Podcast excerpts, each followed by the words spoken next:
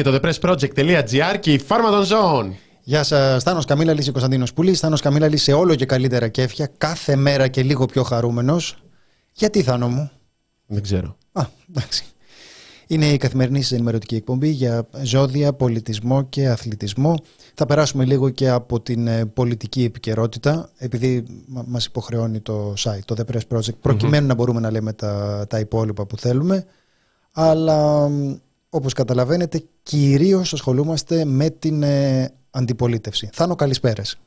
Καλησπέρα στους αγαπημένους, αγαπημένες από όπου και αν μας ακούτε, σε όποιο σημείο του σύμπαντος και αν είστε, σε όποιο εξωτικό νησί και αν βρίσκεστε, είτε μας ακούτε live είτε κονσέρβα, εδώ το αγαπημένο chat. Ε, γενικά κάντε ένα like, κάντε ένα subscribe, τα λέμε μέτρια. Ε, λέει η Κάτια καλησπέρα. Διαισθάνομαι ότι η επόμενη ώρα θα είναι η καλύτερη της ζωής μου. Δεν έχεις ιδέα. Είπες δεν έχεις ιδέα, Θάνο. Ναι, ναι. ναι. Θάνος Καμίλα Πάτα χειροκρότημα. Σε μένα. Γιατί; Όχι, αρνούμε. Το λέω εγώ. Δεν είναι σαν να χειροκροτάς τον εαυτό σου. Καλά, γιατί το να λες δεν έχεις ιδέα, δηλαδή πώς σου φάνηκε καλύτερο από το χειροκρότημα, δηλαδή σου φάνηκε, σου φάνηκε πιο φυσιολογικό. Λοιπόν, θα έχουμε σήμερα την ε, συζήτηση που σας είχαμε ε, υποσχεθεί από χθες ε, για την Παλαιστίνη. Θα μιλήσουμε με δύο ανθρώπους, έναν που ειδικεύεται σε ακαδημαϊκό επίπεδο και έναν που ζει εκεί. Και πριν από αυτό θα μιλήσουμε λίγο για τα δικά μας. Αυτά που, που γράφετε στο chat για αυτά και εμείς ασχολούμαστε με τον Κασελάκη. Ναι, θα ασχοληθούμε και με αυτό. Θα έχουμε πρώτα λίγο τράπεζες και λίγο αντιπολίτευση. Γιατί με την αντιπολίτευση, κοιτάξτε να δείτε τι γίνεται. Αντιλαμβανόμαστε ότι δεν σας αρέσει να ασχολούμαστε με την αντιπολίτευση γιατί λέτε κυβέρνηση είναι, είναι Μητσοτάκη, δεν πρέπει, τι θα κάνουμε. Αλλά επειδή η λογική λέει ότι κάπως πρέπει να συνεννοηθούμε και το τι ακριβώς ζητάμε αντί για Μητσοτάκη και αυτό θα φανεί εντελώς, θα αποδειχθεί ε, κρίσιμο για το αν θα μπορέσουμε ή όχι να ξεφορτωθούμε τον ε, Μητσοτάκη και με τι θα το αντικαταστήσουμε όπως αποδείχτηκε από το πείραμα της περίοδου του ΣΥΡΙΖΑ. Γι' αυτό το λόγο έχουμε το θάρρος να επιμένουμε ότι αξίζει τον κόπο να ασχολούμαστε με τον ε, τωρινό ΣΥΡΙΖΑ και να καταλάβουμε λίγο τι λέει, καθώς είμαστε στα πρώτα βηματάκια έτσι που κάνει τα, τα, πρώτα του βήματα έξω από την ε, κούνια και λέμε «Α, κοίτα να δεις περπατάει» και προσπαθούμε να καταλάβει την πρώτη του λέξη και είναι κεφάλαιο ξέρω εγώ. Οπότε Πώς ήταν της. Ε, ποια το είχε πει αυτό; Όχι του, του Μάρξ, το κεφάλαιο το άλλο. Αυτό. Το άλλο, ναι. Που είχε πει ότι η πρώτη λέξη του παιδιού της ήταν ε, Μητσοτάκης. Κεραμαίο. Πόρε Κυριάκος. Κυριάκος. Ναι. Αν είναι πιο πολύ Δηλαδή, κάνουμε τώρα ένα πέρασμα από το μέτωπο της υπευθυνότητας και το μέτωπο της λογικής. Περνάμε σε υπουργό εσωτερικών τώρα, πρώην υπουργό παιδείας, που έχει πει σε τηλεόραση το πρώτη φράση του παιδιού μου Κυριάκος.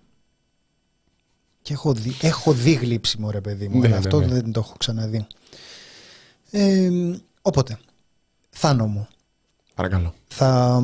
Θες να ξεκινήσουμε με τράπεζες; Πάντα θέλω να ξεκινήσουμε με τράπεζες. Η Eurobank. Θα μιλήσουμε εναντίον της Eurobank. Ναι. Και όλες αυτές οι διαφημίσεις που παίρνουν. Α, δεν παίρνουμε. Α, μπορούμε να μιλήσουμε εναντίον της Eurobank. Πώς δεν το σκεφτηκα Λοιπόν, η Eurobank, όπως διαβάζω σε διάφορα έτσι ρεπορτάζ, επιστρέφει στην κανονικότητα. Αυτό που... Ε, η τραπεζική κανονικότητα. Τραπεζική κανονικότητα. Τραπεζική, η τραπεζοκανονικότητα. Επέστρεψε στην κανονικότητα. Επιτέλους... Πώς λέμε, ε, ετεροκανονικότητα. Επιτέλους το κακό κράτος, το κακό δημόσιο, αποσύρεται από τη Eurobank. Η Eurobank είναι η πρώτη συστημική τράπεζα που ανήκει πλέον εξ ολοκλήρου σε ιδιώτες. Επιτέλου, παιδιά. Ναι. Αμάν, ε, αυτός... Είναι όπως με, όπως με τους γονείς. Λοιπόν, δώσε ό,τι είναι να δώσεις. και ναι. μετά. Το λέω, ε, θα μιλήσω ως πατέρας. Ε, δηλαδή, το κακό δημόσιο, τάσκασε πρώτα, είναι κοντά 10 δις. Αυτό έχει, αυτό έχει γίνει. Τα δίνει αυτά το δημόσιο και μετά λέει η Eurobank. Λοιπόν, ευχαριστούμε πάρα πολύ. Του δείχνει την πόρτα. Λέει ρε παιδιά, εγώ τόσα έχουμε περάσει μαζί συναισθηματικά. Δεν σου λέει κάτι. Ε, συναισθηματικά ναι, αλλά ε, πρακτικά με λίγα λόγια θα δούμε ακριβώς πώς, ε, πώς γίνεται αυτό, πώς συμβαίνουν αυτές οι ανακεφαλαιοποίησεις, πώς αποκλείεται το, το δημόσιο και πώς στην πραγματικότητα με τον, με τον αποκλεισμό του Ταμείου Χρηματοπιστωτικής Σταθερότητας που πέφτει το ποσοστό του, άντε 34, άντε 1% αποχαιρετάμε το δημόσιο από τον έλεγχο της τράπεζας και προσέξτε, αφού το δημόσιο την έχει ξελασπώσει. Έχουμε χωρίσει σε καλή και κακή τράπεζα, αναλαμβάνει τα βάρη της κακής τράπεζας το δημόσιο. Εννοείται. Τι, τι θα κάνει; Θάνο, ε, από Είμαι την πολύ άποψη- φιλοτραπεζικός σήμερα. από Άλλοι την πάνε στο άποψη- ΣΕΒ, εγώ πάω ε, Ένωση Άντε. Ελλήνων Τραπεζών. Άντε τώρα. Ε, από την άποψη ας πούμε της ε, ελεύθερης αγοράς, για μας που είμαστε άνθρωποι της αγοράς, Ναι, entrepreneurs, ναι. σου φαίνεται ότι αυτό υπακούει στους νόμους της ελεύθερης αγοράς, α, β, δεν υπακούει Στον εκατομμυρίουχο παίζω. στους ναι, ναι, νόμους και της ελεύθερης αγοράς. το- Είναι ερώτηση για λεφτά, Ναι. για μαξιλαράκι. Ναι και Πόσα- γάμα. πόσα παίρνω; Μήπως μας έχουν πιάσει κορόιδα και είναι σοσιαλισμός για τους λίγους και καπιταλισμός για τους πολλούς; Θα πάρω το γάμα, Μας Γρηγόρη. έχουν πιάσει κορόιδα. Ναι. Εξήγησε μας. Λοιπόν, η Eurobank είναι η πρώτη από τις τέσσερις συστημικές τράπεζες που το δημόσιο αποχωρεί πλήρως από το μετοχικό της κεφάλαιο. Αν πιστεύετε εδώ, μπορείτε επιτέλους να στραβο- σταυροκοπηθείτε ήσυχοι. Χθες η τράπεζα, προχθές συγκεκριμένα, στις 9 του Οκτωβρίου, επαναγόρασε το σύνολο της συμμετοχή του Ταμείου Χρηματοπιστωτικής Σταθερότητας, του ΧΟΥΣΟΥ, ήτι 52.080.673 μετοχές που αντιστοιχούσαν στο 1,401% του μετοχικού της κεφαλαίου.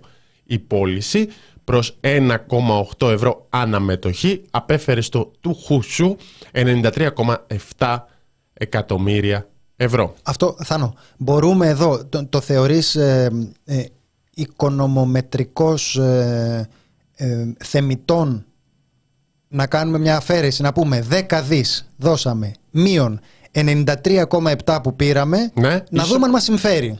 Να δούμε πώς πήγε αυτό. Πώς πήγε.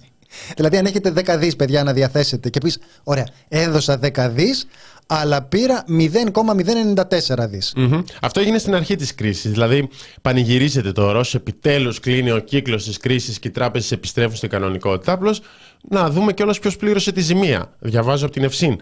Η εμπλοκή του Ταμείου Χρημα... Χρηματοπιστωτικής Σταθερότητας με τη Eurobank αφορούσε αρχικά απευθείας κεφαλαιακή στήριξη 5,72 δις ευρώ. Σχε- 5,5 δις και κάτι, πάρτα.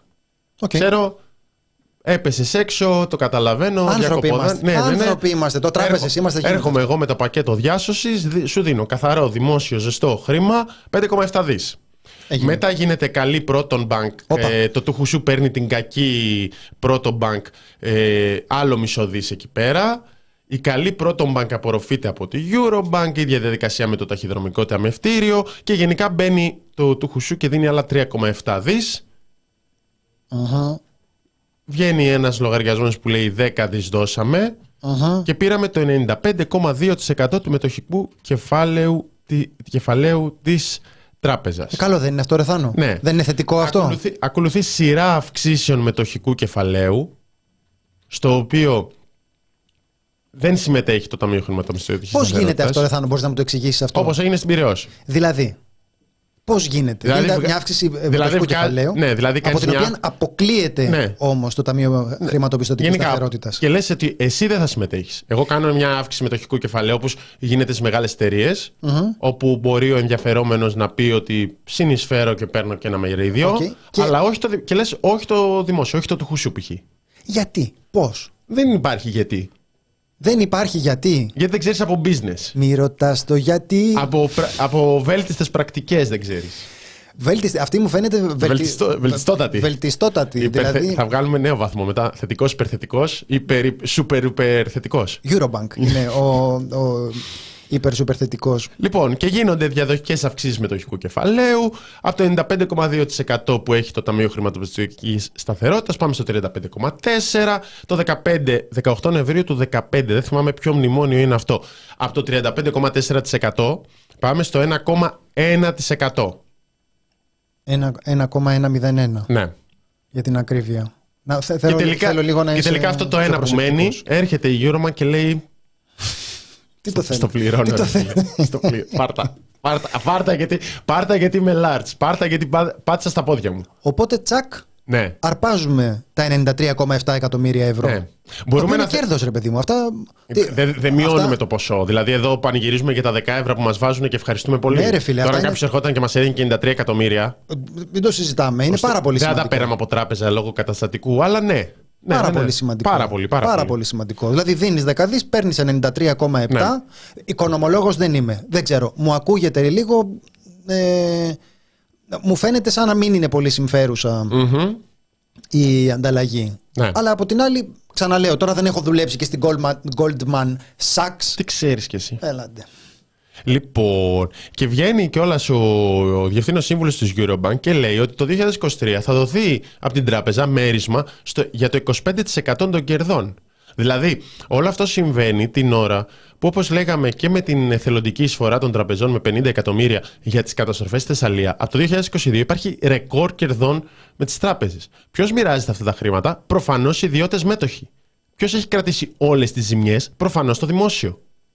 Αυτό το θέμα με τη μετοχή. Υπάρχει κάτι που σε ενοχλεί σε αυτό, γιατί σε βλέπω ότι το λες με μια. Νιώθω μια χρειά αρνητισμού. Α, όχι, εγώ περιγράφω μια πραγματικότητα. Τώρα ο καθένας μπορεί να πει ε, μια χαρά, ρουφήξτε τα όλα από το δημόσιο το κακό και δίνετε τα στα στελέχη, στις τελεχάρες. Μου επιτρέπεις να κάνω μια μικρή παρέμβαση. Είναι η φάση που, είσαι, που δηλώνεις πάρα πολύ αυτοδημιούργητος. Αυτό δεν πάει στο κασελάκι. Καταλαβαίνω τώρα ότι έχει κάνει το αυτοδημιούργητος εφοπλιστής, που δεν είναι εφοπλιστής ο άνθρωπος.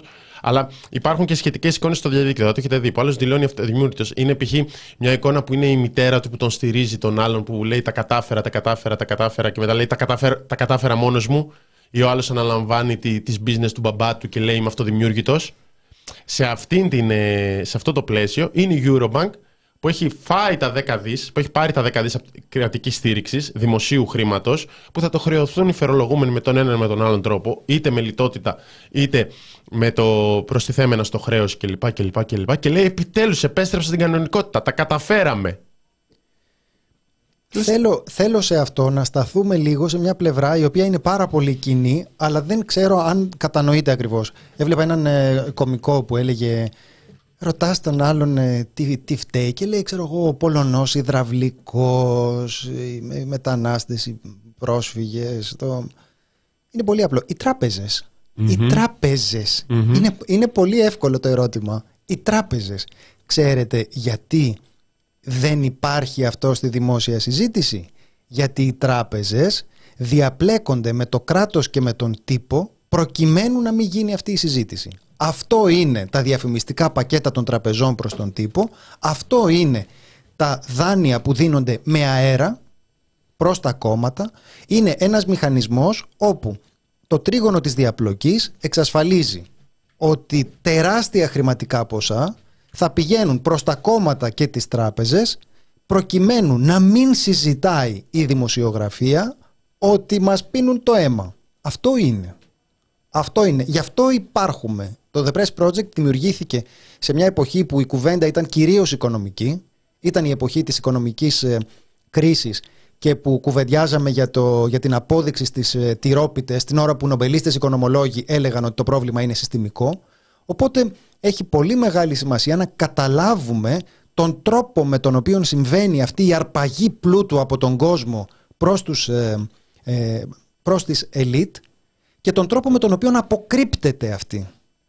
Αντιλαμβάνομαι ότι αυτό έχει μια χρειά συνωμοσιολογική γιατί κάθε φορά που κάποιος λέει ξέρετε τι μας κρύβουν ότι θα ακούσεις μπαρούφα αλλά η θεωρία συνωμοσίας η δική μου, που είναι για να τρελαίνει τους συνωμοσιολόγους, είναι ότι το κράτος φτιάχνει θεωρίες συνωμοσίας προκειμένου να γελιοποιεί τις πραγματικές συνωμοσίες, οι οποίες όντως συμβαίνουν. Αυτό είναι το κόλπο με τις θεωρίες συνωμοσίας. Είναι προϊόν συνωμοσίας οι θεωρίες συνωμοσίας. Δηλαδή, όντως αυτό είναι ένα κομμάτι της οικονομίας και της πολιτικής το οποίο δεν συμβαίνει στη δημόσια σφαίρα. Ηλίθιος είναι κανείς να κάνει αυτή την κουβέντα δημόσια δεν θα γίνει ποτέ αυτή η συζήτηση. Θα απαξιώνονται οι πολιτικοί και οι οικονομολόγοι που συζητούν με αυτούς τους όρους το πρόβλημα και την ίδια στιγμή θα συζητάμε οτιδήποτε άλλο. Αυτό είναι, το, αυτό είναι το πρόβλημα και είναι μαζί πολιτικό, ενημερωτικό και οικονομικό, γιατί πάνε μαζί αυτά τα πράγματα. Πάνε μαζί διότι προφανώς αυτό δεν θα μπορούσε να επιτραπεί. Αν σου, αν σου λέγανε, παίζαν τα κανάλια κάθε μέρα ότι μας έχουν κλέψει 10 δις, ότι αυτή τη στιγμή έχουν κλαπεί 10 δις, τα οποία τα πήρανε οι άλλοι και είπαν άντε γεια, και δεν έχεις έλεγχο τις ε, τράπεζες και οι τράπεζες κερδοφορούν και τσεπώνουν χρήμα αφού τις έχεις αφού τις έχεις ξελασπώσει εσύ από το ειστέρημά σου, προφανώς αυτό θα δημιουργούσε ε, εξέγερση, όχι κατακραυγή. Αλλά για να γίνει αυτό θα πρέπει κάποιος να το λέει. Όχι μόνο εμείς. Εμείς το, εμείς το λέμε, αλλά εμείς πόσους επηρεάζουμε, Θάνο; 4-5 εκατομμύρια ανθρώπους που είναι έτοιμοι να δώσουν και τη ζωή τους ε, για μας. Mm-hmm. 6. Ε, δεν φτάνουν. Είναι όλοι οι υπόλοιποι. Μας έκαψες Ρε Κωνσταντίνε, γράφουν. Λοιπόν, ε, υπάρχουν, υπάρχει μια σειρά από μεγάλες επιτυχίες στις τράπεζες. Ε, δεν είναι μόνο η Eurobank προφανώς. Απλώς σήμερα πανηγυρίζουμε για το γεγονός ότι η Eurobank είναι επιτέλους αμυγός ιδιωτική τράπεζα και φεύγει το κακό κράτος. Ε, μια πολύ ωραία ιστορία από την προηγούμενη τετραετία Μητσοτάκη είναι όταν κρατικοποιήσαμε την Πυραιός. Δεν ξέρω αν το θυμάστε, το είχαμε σχολιάσει, το είχαμε βάλει και σε ανασκόπηση αυτό. Ε, υπήρξε μια στιγμή σοσιαλισμού στην κυβέρνηση Μητσοτάκη όταν για λίγους μήνες, λίγες μέρες η, η Τράπεζα Πυραιός κρατικοποιήθηκε. Το 61,34% πήγε στο Ταμείο Χρηματοπιστωτικής Σταθερότητας. Τις θυμάμαι, εκεί θυμάσαι αυτές τις μέρες. Θα θυμάμαι τις κόκκινες μέρες της κυβέρνησης Μητσοτάκη. Και τι είχε γίνει τότε, από το 2015 το Σεπτέμβριο, δεν θυμάμαι ποιο μνημόνιο είναι αυτό, νομίζω το τρίτο, είχε βγει, ε, υπήρχε μια συμφωνία που έλεγε ότι η τιμή των μετοχών που θα αγοράσει το δημόσιο, αν δεν αποπληρωθούν κάποια ομόλογα, τα κόκκος, δεν θα πούμε περισσότερο σε αυτό, θα είναι προσυμφωνημένη και θα ανέρχεται στα 6 ευρώ αναμετοχή. Ενδιάμεσα, οι μετοχές των τραπεζών έπεσαν στα τάρταρα. Κάποια στιγμή, το 2020, λέει, ανακοινώνει Πυραιός ότι δεν θα αποπληρώσει τους τόκους για αυτά τα κόκκος, που σημαίνει ότι αυτές οι μετοχές που ήταν προσυμφωνημένη η τιμή τους, μεταφέρθηκαν στο δημόσιο. Το λέω όσο πιο απλά γίνεται.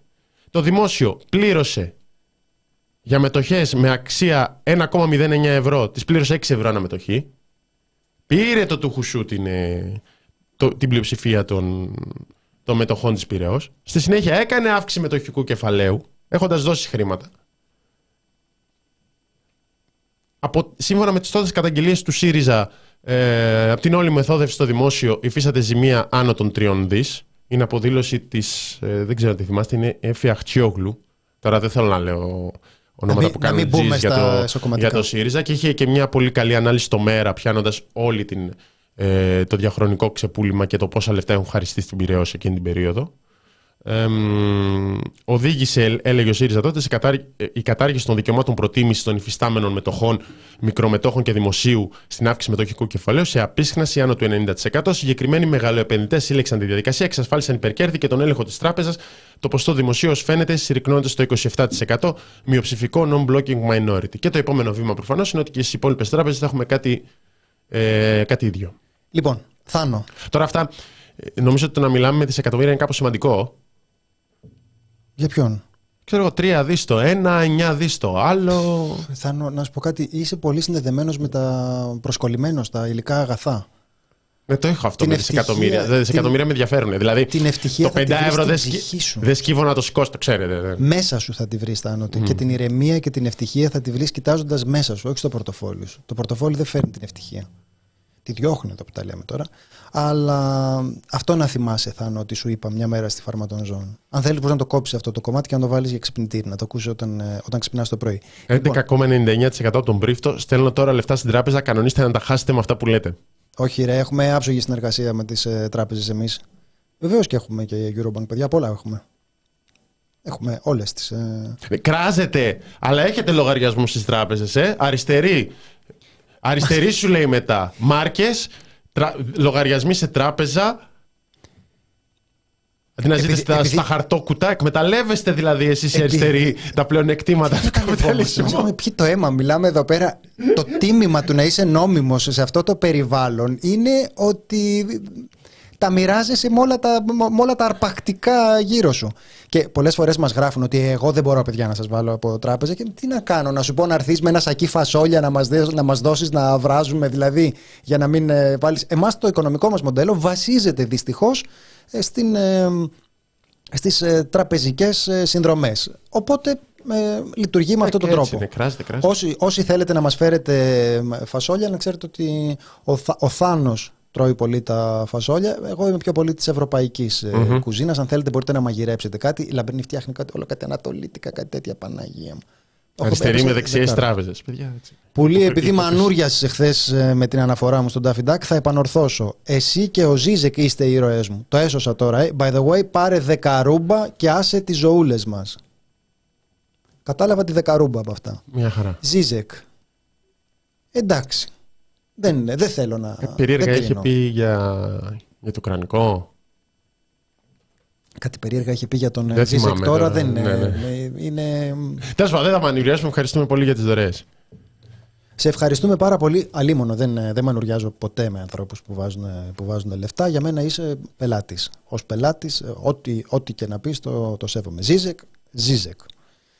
Λοιπόν, λοιπόν ε, θα πάμε σιγά σιγά συνεντεύξεις, οπότε νομίζω ότι πρέπει να θα περάσουμε στο Παλαιστινιακό για να κάνουμε και κάποια εισαγωγικά σχόλια. Είναι πολύ, πολύ, πολύ, σύντομα θα πούμε τον, ε, τον, ε, τον, τον Κασελάκη που λέγαμε. Το πούμε ένα πολύ, πολύ σύντομο σχόλιο. Α, OK, okay, εντάξει.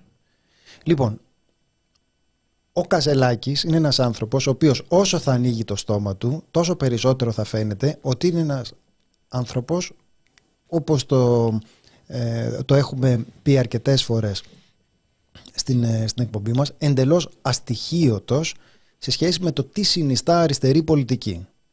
Δηλαδή, οι κουβέντες τώρα που ξεκίνησε και έλεγε για την ε, συνεργασία και πώς θα είναι για το, για το εργασιακό ε, που περιέγραφε ότι όλα και όλα, όχι και δεκάωρο απλήρωτο, που θα πει ότι θέλει σε έναν αρχηγό κόμματος να σου πει ότι πρέπει να τηρείται η νομιμότητα. Αυτά δηλαδή που τα λέει και ο Άδωνης Γεωργιάδης τώρα. Γιατί προφανώς θα πεις ότι πρέπει να τηρείται η νομιμότητα. Το ζήτημα όμως δεν είναι ε, να, να απαιτήσει ο αρχηγός της αξιωματικής αντιπολίτευσης να πληρώνονται αυτοί που δουλεύουν παραπάνω. Το ζήτημα είναι να καταλάβουμε γιατί οι άνθρωποι χρειάζεται να δουλεύουν παραπάνω. Ε, κριτική για την απορρίθμιση λέει, ε, θα θωρακίσει τους, ε, τους θεσμούς, ε, πώς θα ε, πώς θα προσελκύσουμε τα μυαλά του έθνους μας στους ομίλους σας; Μιλούσε σε βιομηχάνους εκεί πέρα, οπότε τους έλεγε πώς θα προσελκύσουν τα μυαλά Καλά, δεν μιλούσε σε εσάς, σε βιομηχάνους μιλούσε. Εντάξει. Και λέει και πώς θα καλλιεργήσετε νέες σύγχρονες νοοτροπίες από κοινού με τους εργαζομένους. Αυτά είναι. Να κάνετε διαφορά στην καθημερινότητα, μοναδικότητα του καθενός στο εργασιακό σας χώρο. Ενισχύοντας τώρα οι γυναίκες να καταγγείλουν για σεξισμό, εντάξει, με συμμετοχή στην ανάπτυξη της επιχείρησης. Αυτή είναι η πραγματική αξιοκρατία. Να πω τώρα ότι όλα αυτά για την ε, συμμετοχή στο όραμα της, ε, της επιχείρησης και τα, και τα ρέστα είναι δεξιό λεξιλόγιο. Και εμείς επειδή έχουμε μια επιχείρηση εδώ πέρα, Θάνο, ως, ως entrepreneur. Τα, Προχθές μιλούσα ως κρυός για το τροτό σημείο. Σωστό, σωστό. Πιάνει πολλές ιδιότητες μου. Έχεις πολλά κοινά με τον Κασελάκη. Ναι, ναι, ναι. Σήμερα θα, μπορώ να μιλήσω ως μέτοχος. Ναι, βέβαια, βέβαια. Έχω ένα πολύ μειοψηφικό ποσοστό στο, ε, πώς να το, στο, στην, ε, στο γίγαντα που λέγεται The Press Project. Στη Giant. Στη Giant. στη Giant την ίδια, τη μοντέρνα. Ναι. ναι, τέλος πάντων. Λοιπόν, προφανώς την περισσότερη, περισσότερη δημοσιότητα δόθηκε στην πρόταση που έχει κατατεθεί και εξ αρχής στην πλατφόρμα Κασελάκη για τα stock options. Το πρόβλημα είναι ότι κάτι ανάλογο, κάτι ίδιο, είχαμε ακούσει και το 2018 από τον Κυριάκο Μητσοτάκη. Το πρόγραμμα, το ότι λέει αυτή είναι η πραγματική συνεργασία, προσκρούει πάνω, πάνω στο πρόγραμμα συνεργασία που είναι το ίδιο όνομα. Δηλαδή, αν είναι δυνατόν, κάντε ένα rebranding.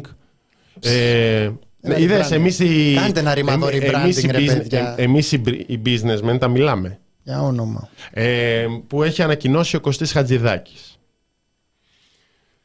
Ε, η αντίληψη ότι εργαζόμενος και εργοδότης στην πλειοψηφία των περιπτώσεων έχω τη χαρά να είμαι σε μια εξαίρεση, μια επιχείρηση που λειτουργεί πάρα πολύ διαφορετικά από το 99%.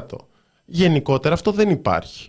Όταν ζητάς από τους εργαζόμενους να κάνουν το extra mile και λοιπά, και όταν βάζεις. Και το είπε και extra mile. Έτσι το είπε. Έτσι το, το, extra χιλιόμετρο, ναι. ξέρω εγώ. Και όταν, και όταν λες τον ε, θα σου δώσω κίνητρο, δώσε κάποιες μετοχές που ανάθεμα και τι θα κάνουν ε, στους εργαζόμενους ε, και εγώ θα σου δώσω κίνητρα για φοραπαλλαγές ώστε να εμπεδοθεί ότι έχετε τέτοια συμφέροντα.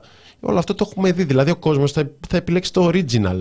Όλη η ρητορική της Νέας Δημοκρατίας αυτό βασίζεται. Καλά, Στα κοινά συμφέροντα, πιο στο ότι δουλεύει στο ότι δουλεύεις δεκάωρο και εξαήμερο και για το δικό σου καλό και για το καλό της επιχείρησης που μετά θα στο δώσει. Να ακούσουμε και για τα trickle down economics που λένε και στο χωριό μου για το πώς διαχέεται ο πλούτος και σίγουρα δεν αποθηκεύεται στις offshore. Ε, να ακούσουμε για το πώς οι βιομήχανοι τηρούν και το γνωρίζει αυτό και το είπε του, τη, του, τις συνθήκες εργασίας. Θα γελάγανε οι άνθρωποι από μέσα τους τώρα που τον ακούγανε να λέει ότι mm. εσείς που τηρείτε την νομιμότητα αλλά ε, να πούμε ότι όλα αυτά δεν ξέρω Προφανώς υπάρχει ένας πολιτικός χώρος που εκπροσωπεί αυτή την ε, κουλτούρα. Είναι η Νέα Δημοκρατία. Τώρα, άμα θέλει και ο ΣΥΡΙΖΑ να φτιάξει άλλο ένα μαγαζί, λέγαμε πριν με το Θάνο ότι σε λίγο δεν θα μπορεί να συνεργαστεί με το Πασό και θα του φαίνεται πολύ αριστερό. Ναι, θα βγαίνει το Πασό και θα μιλάει για κοινωνική δικαιοσύνη, θα βάζει μπροστά τις συλλογικές συμβάσεις και θα συμφωνούν σε αυτό. Ναι. Αλλά τώρα η, η κουβέντα αυτή. Και να πούμε ότι σε, σε εμάς, που όντως υπάρχει ένα υπαρξιακό δέσιμο με τον, με τον χώρο εργασίας μας. Δηλαδή, εντάξει, θα το έχετε παρατηρήσει ότι μας νοιάζει, ρε παιδί μου. Είναι κάτι που είναι λογικό, ότι είναι πράγματα τα οποία θα συζητάτε και, και εσείς και τα συζητάμε και εμείς. Μας ενδιαφέρουν ε, εξίσου, ίσως και. έχουμε επενδύσει και ένα επαγγελματικό πάθος ε, σε, σε αυτό. Είναι και η, η δουλειά μας. Παρ' όλα αυτά, δεν λέμε ποτέ να κάνει κανείς το, ε, κάτι παραπάνω λόγω του οράματος. Δεν είναι αυτό το, το μοντέλο. Και αυτό γενικά δεν είναι πολύ καλή ιδέα. Και δεν, εγώ δεν το. Χρειάζεται ειδικές συνθήκες για να πετύχει αυτό το κλισέ της οικογένειας. Δηλαδή, ε, σωστά λιδωρείτε στα social media το εμείς εδώ είμαστε μια οικογένεια. Πρέπει να υπάρχουν οι δικλείδες προστασίας. Δεν γίνεται να πας με το ότι έχετε τα ίδια συμφέροντα και βάλε εσύ λίγο πλάτη, κάνε το extra mile. Είπε, αγγλιστή, το βάλτε πλάτη. Ε, για να πάει καλύτερα και να έχεις και εσύ περισσότερα. Θα μου πεις, δεν είπε για ε, επαναφορά του βάσιμου λόγου απόλυσης. Δηλαδή το είπε. Να είμαστε δίκαιοι. Ε, είπε για την. Δεν γίνεται να επιβληθεί 10 ώρα εργασία δίθεν πληρωμένη σε ρεπό. Εδώ δεν ξέρω ποιο είναι το πρόβλημα. Υποθέτω ότι η 10 ώρα εργασία να υπάρχει, αλλά να πληρώνεται. Αυτό υπάρχει με το νέο νόμο Γεωργιάδη, που είναι και εξαήμερο, εφταήμερο. Ε, η κατάργηση της μετατροπής του ΣΕΠΕ προφανώς είναι σωστό. Ε, και κλαδικές συμβάσεις. Αυτά τα είπε, τα ανέφερε. Αυτές είναι οι θέσεις του ΣΥΡΙΖΑ στην προ-κασαλαϊκή περίοδο στα εργασιακά. Αλλά όταν μου βάζεις μπροστά σε μια τέτοια συζήτηση για το ΣΕΒ προτάσεις όπως όλοι μαζί, παιδιά, ε, δεν δαιμονοποιούμε το κεφάλαιο, όλοι έχουμε τα ίδια συμφέροντα. Καταλαβαίνεις είναι εκεί που θες να εστιάσεις. Δεν γίνεται να αλλάξεις τις θέσεις του ΣΥΡΙΖΑ σε μία μέρα. Δηλαδή, μπορεί κάποιος να πει ότι κάνετε άδικη κριτική γιατί τα είπα αυτά. Τη βλέπεις τη μετατόπιση, δεν γίνεται. Κάποιοι την περίμεναν και πιο αργή. Τέλος πάντων, δεν θα είναι αργή η μετατόπιση, θα είναι ε, VA. Αυτό συμβαίνει αυτή τη στιγμή. Λοιπόν, ε, πάμε να κάνουμε μια μικρή διακοπή για να επιστρέψουμε με τις ε, συνεντεύξεις μας.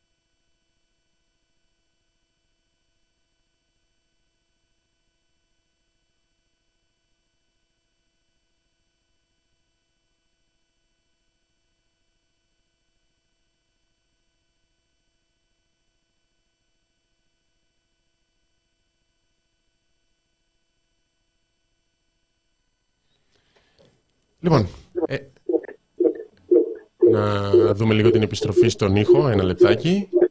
Να κάνω εγώ κάτι, να κάνω εγώ κάτι. Ακούγεται λίγο... Να κάνουμε μια μικρή διακοπή ναι, και θα ναι, ναι.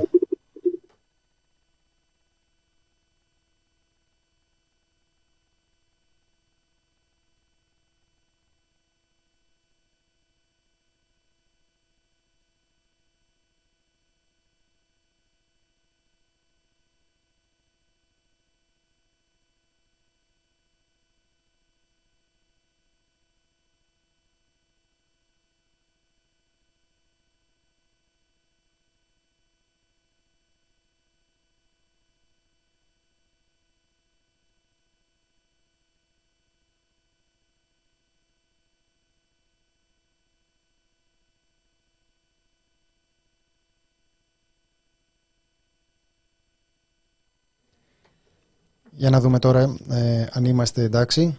Νομίζω ότι είμαστε καλά τώρα, τουλάχιστον στα ακουστικά μας. Ε, Μ' ακούτε έτσι, οπότε όλα καλά. ναι, ναι, ναι.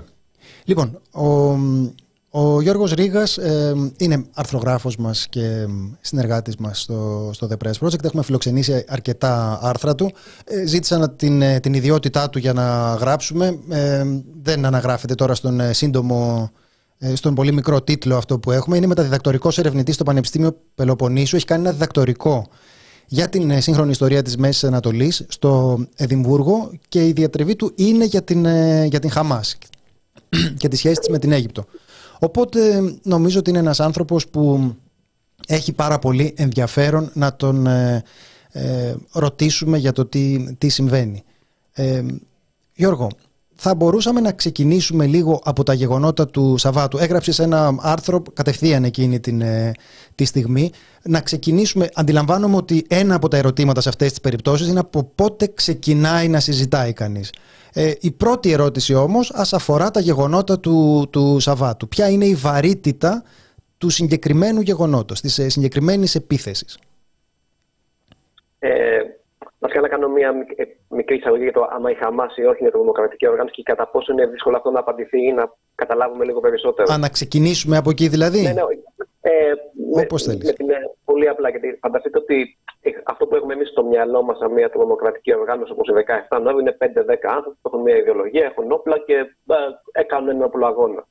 Στην περίπτωση της Χαμάς, μιλάμε για ε, μια ομάδα ανθρώπων από τη δεκαετία του 60 του 70 που απλά είναι πρόσκληση στη μουσουλμανική αδελφότητα, στο πολιτικό Ισλάμ.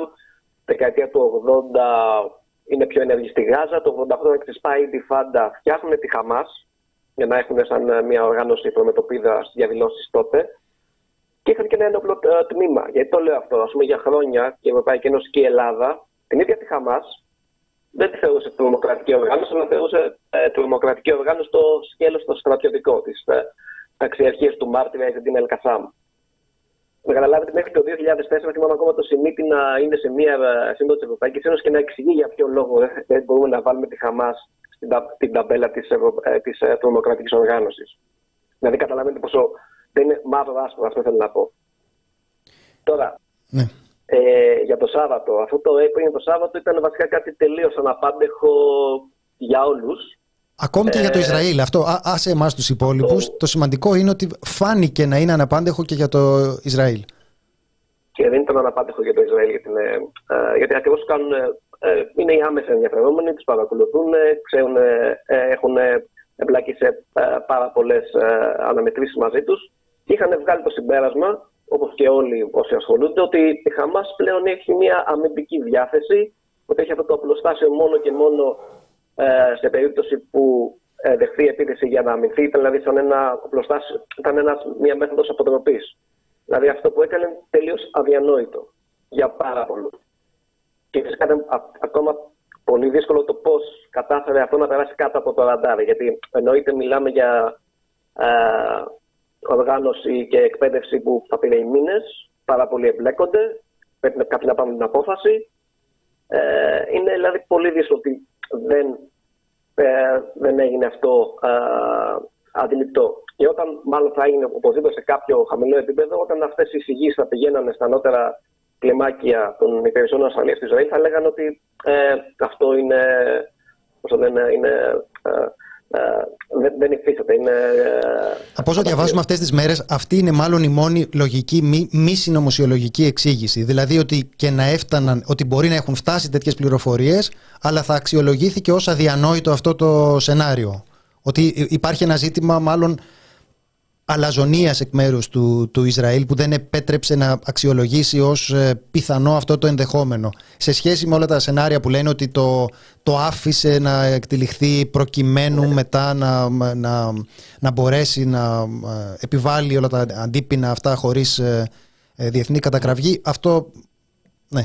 Και πάνω σε αυτό, επειδή ακριβώς έχουν γίνει και πολλές άλλες επιθέσεις στη Γάζα και με χερσαία εισβολή, ε, δεν είχε ποτέ ανάγκη το Ισραήλ ε, ούτε καν το, ε, την αφορμή. Πολλές φορές το ίδιο το Ισραήλ έκανε το, το πρώτο χτύπημα πολύ αποφασιστικά. Χτύπαγε, για παράδειγμα, το 2008 και χτυπήσει ε, την τελετή αποφύτηση των αστυνομικών της Χαμάς, γιατί ξέρουν ότι είναι πολλά στρατιωτικά στελέχη εκεί.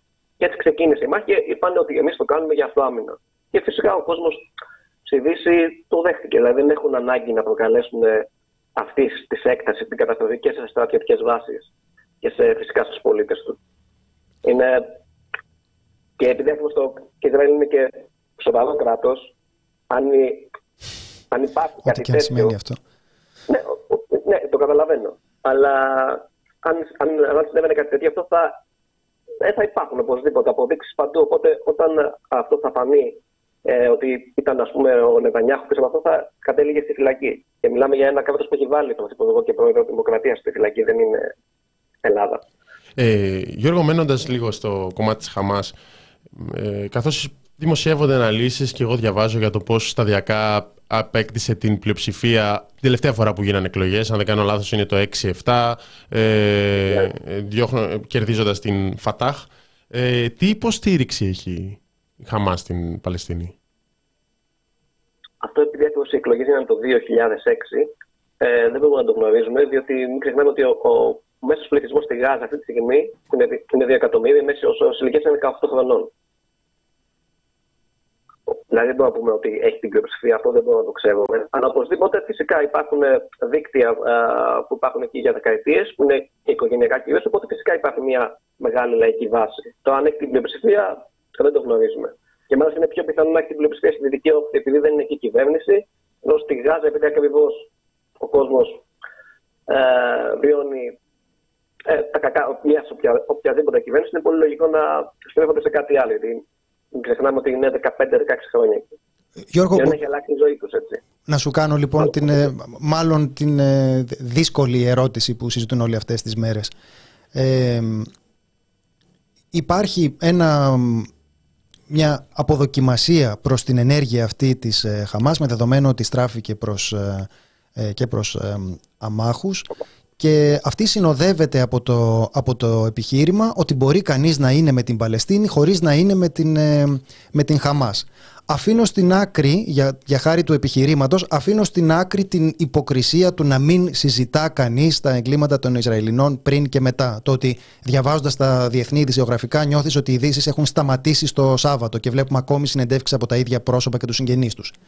Ε, θέλω να σε ρωτήσω πώς νιώθεις εσύ απέναντι σε αυτό το επιχείρημα; Πώς θα το αξιολογούσες αυτό το επιχείρημα; Ένα επιχείρημα που λέει ότι α διαχωρίσουμε λοιπόν τη Χαμάς και ας σκεφτούμε μια άλλη διέξοδο. Μια επιδίωξη μιας ειρηνικής διευθέτησης του προβλήματος. Πώς θα το αξιολογούσες αυτό το επιχείρημα; Ε, Καταρχά, μακροπρόθεσμα και η Χαμάς επιδιώκει μια ειρηνική διευθέτηση. Μάλιστα, στο δικό της λεξιλόγιο το λέει θέλουν μια χούντνα, δηλαδή μια εκεχηρία. Γιατί δεν αναγνωρίζουν το Ισραήλ, αλλά το ίδιο πράγμα λένε, δεν είναι κάτι άλλο. Αλλά από εκεί πέρα, σε ένα από. Ε, Κάποιο μπορεί να διαχωρίσει τη Χαμάς από την Παλαιστίνη. Αλλά από εκεί πέρα λένε γιατί υπάρχει αυτή η μεγάλη κουβέντα για το άμα καταδικάζουμε. Ε, φυσικά μιλάμε για γεγονότα που αν σε μένα, σε εσάς, σας πει κάποιος πάρε ένα όπλο και πήγαινε, παίρνει ένα φράχτη με πιθανότητες 80-90% να σκοτωθείς. Γιατί αυτό συνέβη. Μιλάμε και οι περισσότεροι ένοπλοι δεν γύρισαν πίσω. Ε, Εμείς θα το κάναμε φυσικά και όχι γιατί η ζωή μας ε, δεν, ε, δεν υπάρχει κανένας λόγος να το κάνουμε ε, πρέπει να μας προκαλεί λίγο εντύπωση, μεγάλη ευκολία στο να βγουν άτομα να στρατολογηθούν για κάτι τέτοιο. Που σημαίνει ότι μιλάμε για άτομα που έχουν ζήσει πολύ διαφορετικά από εμάς, σε πολύ διαφορετικές συνθήκες. Θες να τις περιγράψεις λίγο αυτές τις ε, συνθήκες. Μπορεί να είναι γνωστές σε όλους, αλλά θέλεις να εξηγήσεις λίγο τι εννοείς όταν λες πολύ διαφορετικές συνθήκες. Για μια ε, έκταση, η Γάζα είναι βασικά, έχει 40 χιλιόμετρα μήκο, 10 χιλιόμετρα πλάτο, βασικά είναι επιδέχεται στη θάλασσα. Όπως πολλοί λένε, είναι ίση με την Άντρο, ίση με, τον, με τη χερσόνησο του Άθρου και ζουν 2 εκατομμύρια κόσμος σε συνθήκες όπου δεν είναι ότι ζουν ε, βασικά τελείως αποκλεισμένοι. Ε, μέχρι και θερμίδες που επιτρέπεται στον καθένα προσμετρώνται. Ε, καλά, φυσικά περνάνε πάρα πολλά αγαθά πλέον από τα τούνελ όπως έχουν περάσει όλα αυτά τα όπλα. Αυτό δεν το συζητάμε αλλά δεν υπάρχει αεροπορική σύνδεση. Δεν υπάρχει σύνδεση με το ε, ακτοπλοϊκή. Δεν μπορείς να, ε, άνθρωποι που αρρωσταίνουν δεν μπορούν να πάνε στο Ισραήλ για θεραπεία. Και πολλές φορές όταν πηγαίνουν για θεραπεία, εκβιάζουν τις οικογένειές τους να γίνουν πληροφοριοδότε. Και αυτό είναι από τα πολλοί μάιλ που λέγατε και πιο πριν ε, πράγματα. Ε, και μιλάμε τώρα για ένα πληθυσμό που είναι δηλαδή σε απίστευτο μεγάλο ποσοστό νέοι, 18 χρονών. Δηλαδή, ο μέσος ηλικίας. Και δεν είναι οι άνθρωποι που την έχουν προσπαθήσει. Δηλαδή, πριν μερικά χρόνια είχαν σαν στρατηγική ότι εμείς θα κάνουμε πορείες προς τον τοίχο, προς τον τοίχος που χωρίζει την. Mm-hmm. ή παλιότερα με τα πλοία που είχαν πάει και από Ελλάδα και από Τουρκία, που αν θυμάστε πάλι σε, ε, με επίκληση στο δικαίωμα στην αυτοάμυνα, είχαν κάνει ρεσάλτο Ισραηλοί, είχαν συλλάβει, είχαν σκοτώσει. Ε, και όταν οι ίδιοι οι Παλαιστίνοι διαδήλωναν προς το φράχτη, αυτό που έγινε από την άλλη πλευρά ήταν ότι οι Ισραηλοί στρατιώτες κάναν σκοποβολή είτε σκότωναν είτε κυρίως τραυμάτισαν μάλιστα με σφαίρες που ε, έφερναν πολύ βαριά τραύματα. Δηλαδή δεν ήταν απλές σφαίρες, μπαίνανε στο, στο κόκαλο και σε καθιστούσαν παράλληλο. Πα, παράλληλο, συγγνώμη.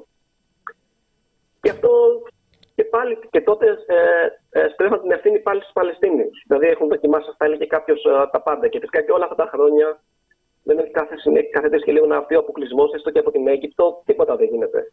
Οπότε είναι πολύ λογικό, από ένα σημείο και μετά, κάποιοι στην ηγεσία, ακραίοι, να είπαν ότι θα κάνουν αυτό το απενονοημένο διάβημα. Δηλαδή να, να μπούμε μέσα, να κάνουμε ένα πρώτο χτύπημα, όπως έκαναν οι Ιάπωνες, ας πούμε, ή όπως έκανε το Ισραήλ το 1967. Και ό,τι βγει, γιατί η παιδοβλία του Ισραήλ είναι δεδομένη. Τι θεωρείς ότι θα βγει, δηλαδή κλείνεις το κείμενό σου το Σάββατο ε, με, με αναφορά σε δύο δρόμους το πρώτο ενδεχόμενο περιλαμβάνει μια απότομη κλιμάκωση, γράφεις, χερσαία εισβολή, τρομακτικές απώλειες, που μπορεί να, να οθήσει και τη Χεσμολάχ να ανοίξει δεύτερο μέτωπο από τον Νότιο Λίβανο. Σε αυτή την περίπτωση, το καλύτερο που θα μπορούν να ελπίζουν οι Παλαιστίνοι είναι μια παρέμβαση της Δύσης για τερματισμό της αιματοχυσίας. Το δεύτερο και αισιόδοξο ενδεχόμενο θέλει μια γρήγορη επίτευξη και χειρίας, χωρίς την πραγματοποίηση χερσαίας επέμβασης στην ε, Γάζα και θεωρείς μάλιστα ότι θα μπορούσε υπό προποθέσει να γίνει, γιατί παρά το γεγονός ότι υπάρχουν ακραίοι στο Ισραήλ και θα είδαμε, ακούσαμε τον Υπουργό Άμυνας να λέει ότι θα τους αποκλείσουμε από νερό τέτοιο και να τους αποκαλεί ανθρώπινα... Δεν θεωρείται και πιο μετριοπαθής σχετικά έτσι. Ορίστε. Θεωρείται πιο μετριοπαθής. Ναι. Είναι η αναφορά σε ανθρώπινα ζώα που είναι, είπε. ναι, που ναι, ναι, περιέγραφε ότι δεν θα, δεν θα έχουν να φύγουν από πουθενά και ότι, θα, και ότι τους περιέγραψε ως ανθρώπινα, ως ανθρώπινα ζώα. Αυτός ε, είναι μετριοπαθής. Λοιπόν, Τώρα ε, που το, για να τελειώσω την ερώτηση και απλώς θέλω να αναφέρω και το κείμενο, ε, πού βλέπεις, ποιο ενδεχόμενο βλέπεις να προκρίνεται; Δηλαδή θα έχουμε μια, αυτό που γράφεται, μια επιχείρηση σε εισαγωγικά ε, των Ισραηλινών στη Γάζα, χερσαία, πέρα από τους βομβαρδισμούς και πού μπορεί να οδηγήσει αυτό; Καταρχά, πούμε ότι οι βομβαρδισμοί που γίνονται είναι πολύ σφοδροί, πιο, πολύ, πιο σφοδροί από άλλες φορές. Έχουμε πολλά θύματα. Ε, το Ισραήλ μιλάει και για μπορεί να κρατήσει αυτή η επιχείρηση για μήνες. Αλλά όλα αυτά είναι λίγο στο πλαίσιο της ρητορικής. Φυσικά είναι ένα μεγάλο ενδεχόμενο ε, που είναι το, το απεσιόδοξο σενάριο ότι σε λίγες μέρες, σε μια εβδομάδα, με μια χερσαία εισβολή. Και ό,τι συμβεί. Ε, από εκεί και πέρα βλέπουμε ότι όλους τους παίκτες να απειλεί ο ένας τον άλλον. Αυτό δείχνει και κάτι άλλο, ότι ακόμα και δεν το παραδέχεται κανείς, γίνονται διαπραγματεύσεις. Και επειδή ακριβώς η Χαμάς κρατάει και τους, αυτούς ένα πολύ μεγάλο αριθμό ομήρων, ε, μάλιστα γυναίκες ε, και παιδιά και ηλικιωμένους, τους οποίους θα τους απελευθερώσει και άμεσα για να πάρει. Εντάξει, είναι λίγο τεχνικό το θέμα. αυτό μπορεί να γίνει πολύ άμεσα. Οι στρατιώτες, εντάξει, θα ίσως μείνουν για μεγαλύτερο διάστημα. Αυτό το μόνο το γεγονός μπορεί να μας δώσει, να μας κάνει λίγο αισιόδοξο ότι μπορούμε να δούμε κάτι, μια αν όχι, μια, αν όχι κλιμάκωση, μια, αν όχι αποκλιμάκωση, μια σταθερότητα στην κατάσταση. Αλλά φυσικά επειδή υπάρχουν οι ακραίοι, το δυστυχώς το πιο πιθανό σενάριο είναι να δούμε μια κλιμάκωση. Μας, και, ε, Όπως ναι. είπα, ότι εντάξει, ναι, μεν αυτή τη στιγμή η Δύση είναι, τα, τα μέσα στη Δύση είναι πολύ ε, υποστηρικτικά προς το Ισραήλ. Αλλά ας πούμε, αυτά τα μέσα, όταν σε, μία, σε μερικές εβδομάδε θα υπάρχουν μόνο εικόνες από διαμελισμένους Παλαιστινίου, θα αναγκαστούν από και κοινέ γνώμες λίγο να οθηθούν. Ε, Γιώργο, νομίζω ότι απλώς η, η κοινή γνώμη θα ασχολείται με κάτι άλλο εκείνη τη στιγμή. Είναι, είναι αυτή η, η παρουσία του Παλαιστίνιου πρέσβη στο, στο BBC που του λένε καταδικάζετε τη Χαμάς και λέει μου το, μου το ζητάτε εδώ πέρα, δεν με καλέσατε ούτε την περασμένη εβδομάδα ούτε θα με καλέσετε την επόμενη εβδομάδα για να συζητήσουμε για τις, ε, για τις πράξεις του, του Ισραήλ. Ε, αυτό που θέλω να σε ρωτήσω όμως, επειδή είπες για τα μέσα ενημέρωσης, μας έχουν κάνει και μια ερώτηση για την παραπληροφόρηση στο, στο Twitter. Διαβάζω και εγώ τον διεθνή τύπο που μιλάει για τον Elon Musk και τι έκανε με, το, με τα 8 δολάρια εκεί πέρα, πόσο είναι που σου δίνουν αυτό το σήμα που μπορείς να έχεις επιβεβαιωμένο λογαριασμό, με αποτέλεσμα να αυξάνεται η παραπληροφόρηση. Θέλεις να μας πεις λιγάκι την άποψή σου για το ζήτημα της παραπληροφόρησης σε σχέση με το Παλαιστινιακό; Ε, γενικότερα για το... Τωρινό, το τωρινό, το τωρινό. Ε, βλέπουμε όντως μια μεγάλη παραπληροφόρηση από πλευράς κυρίως Ισραήλ, γιατί ε, ε, καταρχάς αυτό που έχει γίνει σε μεγάλο βαθμό όντως είναι κάτι από το προβληματικό. Δηλαδή, να, να σκοτώσει ακόμα και ένα στρατιώτη ε, που είναι ε, σε, ένα, σε μια θέση άμυνας, όταν το βλέπεις αυτό το βίντεο, δεν σου προκαλεί χαρά. Okay. Και μιλάμε για κάποιον ένοπλο. Ε, πόσο μάλλον όταν σκοτώνονται και νέοι που είναι άοπλοι. Ε, μιλάμε για, μια, ε, για κάτι ε, πάρα πολύ δύσκολο να το καταπιεί ε, ε, η Δύση. Αλλά βλέπουμε μια τάση να, όλα αυτά να γίνουν να, να πολλαπλασιαστούν, να αυξηθούν, να, να επαυξηθούν. Δηλαδή βλέπουμε μαρτυρίες για 40 κομμένα κεφάλια βρέφων που Αυ... δεν ε, Αυτή ήταν μία ψευδής είδηση, ναι.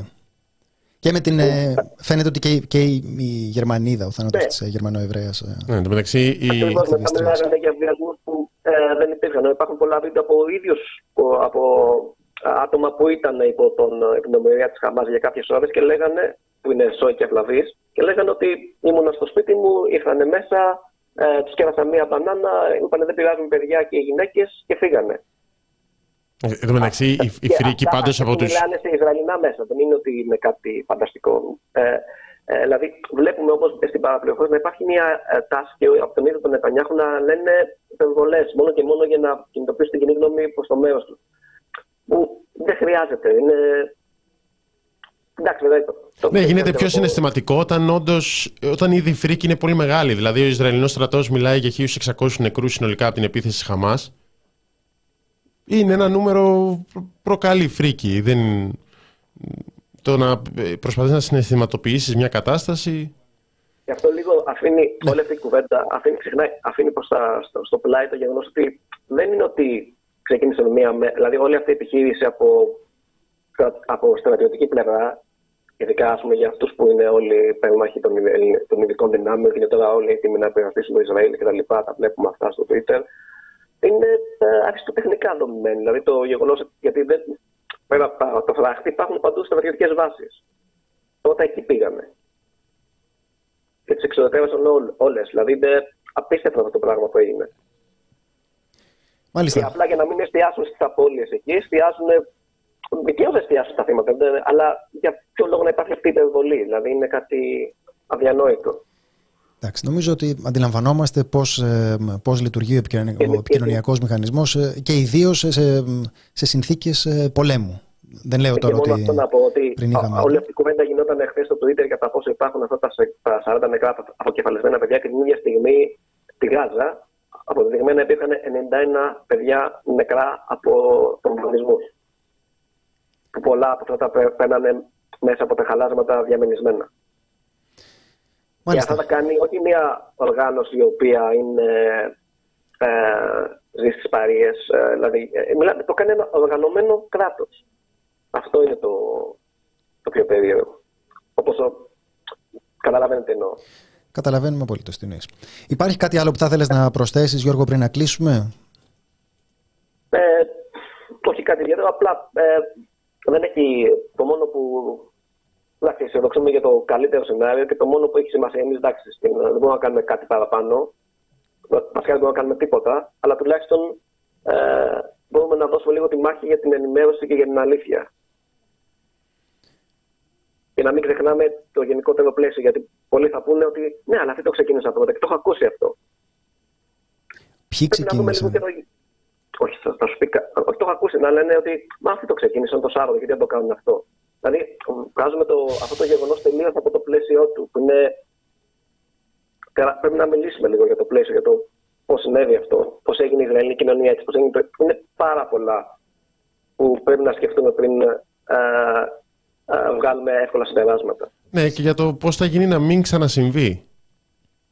Δηλαδή νομίζω ότι αυτό, αυτό πρέπει να είναι το βασικό. Δηλαδή το θέμα δεν είναι ποιος θα... Νομίζω ότι εδώ αντιπαρατίθεται το κομμάτι της, ε, που θα, θα ήθελαν κάποιοι για εκδίκηση και το κομμάτι που λέει για δικαιοσύνη ώστε να μην υπάρχει και η επόμενη τέτοιου είδου επίθεση της Χαμάς όπως επίσης και ο επόμενος βομβαρδισμός. Δεν νομίζω ότι το βλέπουμε έτσι αυτή τη στιγμή. Και κάποιοι λένε, α πούμε, στο Ισραήλ ότι η λύση ποια είναι, είναι η τελική λύση να διώξουμε τελείω, να, να κάνουμε φλάπεν, να ισοπεδώσουμε την Γάζα. τελική λύση. Ε, ναι. Ε, ε, Τόπιμα το είπα. Mm. Μιλάμε για ένα γκέτο Βαρσοβίας αυτή τη στιγμή. Αυτό ακριβώς ε, μιλάμε για 15 χρόνια. Ε, αυτό για αυτούς, για, και υπάρχουν κάποιοι που το, το, το λένε και ανοιχτά και, και βουλευτές από, από την Κνεσέτ, την Ισραηλινή Βουλή η λύση που. Γιατί οι Παλαιστίνοι δεν μπορούν όλοι να εξαφανιστούν, δεν γίνεται. Ε, η λύση που μακρο, μόνο μία είναι μακροπρόθεσμα να έρθει η κατοχή, ο αποκλεισμός, ούτως ώστε να μπορέσει να εξισορροπηθεί στις επόμενες γενιές ε, μια κουλτούρα συνύπαρξης. Γιώργος, σε ευχαριστούμε πάρα πολύ για την ε, συζήτηση. Να είσαι καλά. Εγώ ευχαριστώ. Καλή συνέχεια. Γεια σας. Ήταν ο Γιώργος ε, Ρήγας, είναι μεταδιδακτορικός ε, ερευνητής, είναι το αντικείμενο της, ε, το αντικείμενο της έρευνάς του, η Χαμάς συγκεκριμένα και θα κάνουμε πάλι μια μικρή διακοπή να δούμε αν θα μπορέσουμε να έχουμε στο, στο τηλέφωνο έναν γιατρό που είναι διευθυντής σε ένα νοσοκομείο στη Λόριδα της Γάζας και έχει σπουδάσει στην Ελλάδα. Οπότε μιλάει ελληνικά, να δούμε αν θα μπορέσουμε να τον έχουμε στο τηλέφωνο.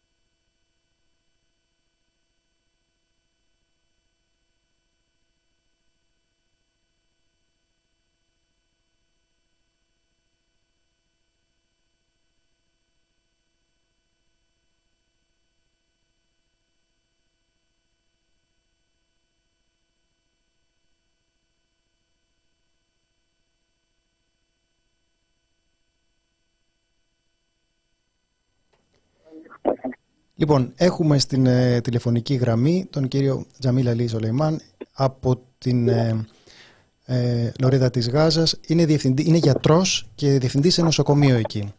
Ε, μας ακούτε, καλησπέρα. Ναι, καλησπέρα σας. Σας ευχαριστούμε πάρα πολύ για την, ε, για την συνομιλία. Θα θέλατε να μας... καλησπέρα. Ναι.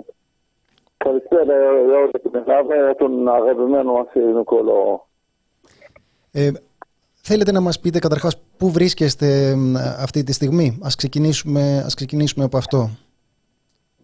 Ε, σε ένα μέρος το οποίο καταφύγαμε ε, από ε, το βομβαδισμό όλη τη μέρα, όλη τη νύχτα. Ε, λίγα έκανα μερικές δουλειές στο Βουργείο και ξαναγύρισα με, με, με ασθενοφόρο δηλαδή. Δεν ε, μπορούμε να το κινήσουμε εκτός από ασθενοφόρα. Πείτε μου κάτι, ε, ε, είστε γιατρός, ε, είστε παιδίατρος. Είμαι παιδίατρος είμαι, αλλά είμαι διευθυντής νοσοκομείου. Ναι. Είστε διευθυντής νοσοκομείου. Ε, αυτή τη στιγμή ε, υπάρχει, το, υπάρχει το νοσοκομείο, λειτουργεί; Η αλήθεια ότι το νοσοκομείο που είναι διευθυντής είναι στην Μπεθανόν, το οποίο έχει ε, ε, ε, έφυγε από τη λειτουργία λόγω ότι κατάστρεψαν όλη την κομμόπολη που ζούμε και κατέστρεψαν και το νοσοκομείο απ' έξω και στείλουσαν από μέσα οπότε έφυγε όλο το κόσμο και από την πόλη και από το νοσοκομείο. Και τώρα είναι κλειστά και είναι σχεδόν όλα τα σπίτια στο, στην Κομμόπολη, Μπουζό και γεννήθηκα εκεί, ε, είναι καταστραμμένα. Και έχουν σκοτωθεί εκατοντάδες, ε, τουλάχιστον 200-250 από τους χωριανούς μας, από τους ε, συμπολίτες μας ε, και γύρω στα χίλια, χίλια τραυματισμένοι. Θέλετε να μας πείτε λίγο ε, πώς εξελίχθηκαν τα πράγματα μέχρι την επίθεση του Σαββάτου και πώς εξελίσσονται από το Σάββατο και μετά μέχρι αυτή τη στιγμή που, που μιλάμε; Δηλαδή, τι έχει προηγηθεί μέχρι το... Πείτε μας. Ναι. Η, αλήθεια, η ιστορία δεν, δεν ξεκινάει από το Σάββατο και τι έγινε το Σάββατο. Η ιστορία Έχετε πολύ δίκιο και το καταλαβαίνω. Ε, εδώ και 72 χρόνια που ε, έγινε η κατοχή της Παλαιστίνης και έδειξαν ε, εκατομμύρια από την Παλαιστίνη και έχουν καταφύγια στο Λίβανο, στη Συρία, παντού έχουν σκορπιστεί σε όλο τον κόσμο και οι δυο βουλοί ήρθαν σε Γάζα και σε δυτική όχθη σαν, σαν καταφύγει. Το, το 48 ήταν αυτό, το, 70, το 67 Πάλι ε, αυτά τα μέρη που έμεναν ε, με τους Παλαιστίνους, με τις αραβικές χώρες, πάλι μας διώξαν από εκεί και ήταν κατοχής σε όλη την ε, Παλαιστίνη. Δεν είχαμε δει μια μέρα, μια μέρα να μην υπήρχε ε, ε, σκοτωμό ή ξέρω εγώ ε, κάποιον να το βάλω φυλακή ή να ε, πόσες φορές ζούσαμε ε, πολέμους.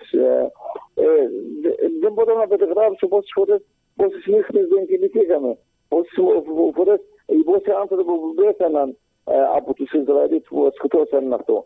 Εν τω μεταξύ εδώ και 17 χρόνια τώρα ακριβώς ε, η λωρίδα της Γάζας ζει ε, που όχι κατοχή μόνο, ε, ε, που περικύκλωση από θάλασσα που είμαστε παραθαλάσσια, από ε, κύκλο κύκλο γύρω του Ισραήλ δεν αφήνουν να, να μπει ρεύμα, νερό, φαγητά, φάρμακα και διάφορα άλλα. Δηλαδή αυτά που ζούμε 17 χρόνια είμαστε μετεκυκλωμένοι. Οπότε δεν είναι η ιστορία μόνο σε εκείνη τη μέρα που ήταν η πρώτη φορά που ε, οι αντάρτες ε, της Παλαιστίνης ε, κάνουν επίθεση για το Ισραήλ. Ε, με κάθε φορά αυτοί μας χτυπάνε και σφάζουν να, να σας πω χιλιάδες άτομα που έχουν σκοτωθεί και έχουν πεθάνει ε, από, το, ε, ε, από τους Παλαιστίνιους λόγω του, την κατοχή του Ισραήλ. Είμαστε η μόνη χώρα του κόσμου που δεν έχουμε ελευθερία, που δεν έχουμε που δεν έχουμε έτσι χώρα, δεν έχουμε λιμάνι, δεν έχουμε τίποτα και είμαστε υποκατοχή. Η μόνη χώρα του κόσμου που παραμένει υποκατοχή είναι η Παλαιστίνη. Και αυτό το ξέρετε όλοι ε, οι φίλοι μας οι Εβραίοι, οι Ευρωπαίοι και ειδικά οι φίλοι μας οι Έλληνες. Δεν, δεν ξέρω πόσο φίλοι σας είναι οι Ευρωπαίοι, ιδίως αυτή, την, ε, αυτή τη στιγμή αλλά το, το καταλαβαίνω πως το... Καλά, οι αποφάσεις για αναγνώριση του ε, ε, Παλαιστινιακού κράτους υπάρχουν και σε ελληνικό επίπεδο. Υπάρχει αποφάση της Βουλής το 2015 ε, και, σε, και σε επίπεδο ΙΕ με διαδοχικά ψηφίσματα. Δηλαδή το ζήτημα δεν είναι καινούριο προφανώς και το αίτημα δεν είναι καινούριο και... Η... Εμείς, εμείς ξέρετε φίλοι μας ότι είμαστε φίλοι με, το, με όλο τον κόσμο με τους λαούς είμαστε φίλοι ίσως να να υπάρχει διαφωνία με τους κράτους και με τους βουλευτικούς αυτοί που πιέζονται από τους Ισραηλίτες και από τους Αμερικάνους Δηλαδή, αν βάλετε στο χάρτη η ρίζα τη Γάζα, είναι 360 χιλιόμετρα. Δηλαδή, είναι 40 επί 10 το βουλί. Μερικέ φορές είναι 7-6 χιλιόμετρα και σε άλλα 13 χιλιόμετρα. Όλα είναι μέσα σε αυτό ζουν 2 εκατομμύρια, 300.000 άτομα που δεν μπορούν να φάνε ή να πίνουν ε, ε, ε, εκτός από αυτά που δίνουν οι Ισραηλίτες. Δηλαδή είσαι σε φυλακή, μεγάλη φυλακή, δευκεκλουμένη με τσιμέντια ε, τείχους, με, ε, με διάφορα ξέρω εγώ, ε, αυτά που απαγορεύουν να φύγεις, σύνορα και, και διάφορα δεν μπορείς να φύγεις, δεν μπορείς να πας πουθενά. Ακόμα αυτοί και αυτοί που αρρωσταίνων, ειδικά ας πούμε που έχουν καρκίνο, έχουν ας πούμε περίπλοκες αρρώστιες που δεν μπορούμε ας πούμε στην Γάζα να τα κάνουμε, απαγορεύονται να, να, να πάνε έξω και δεν τους μας φέρνουν φάρμακο, οπότε πεθαίνουν γιατί δεν υπάρχει φάρμακο και δεν σε δίνει να βγει έξω για να ε, θεραπευτεί. Αυτό γίνεται κάθε μέρα, κύριε μας. Αυτή τη στιγμή πώς, ε, πώς είναι η κατάσταση εκεί που βρίσκεστε, τι, τι ακριβώς ε, ζείτε. Σχεδόν έχω, ε, πριν λίγο γύρισα, ήμουν σε άλλο νοσοκομείο που πάλι και αυτό ε, δουλεύω, μέσα σε αυτό το νοσοκομείο, το ψυχιατρικό νοσοκομείο. Τώρα ε, ε, καλύπτω και το ψυχιατρικό νοσοκομείο. Ε, η αλήθεια, η αλήθεια είναι αυτό που είδα, γιατί ακούς, ακούς και δεν βλέπεις.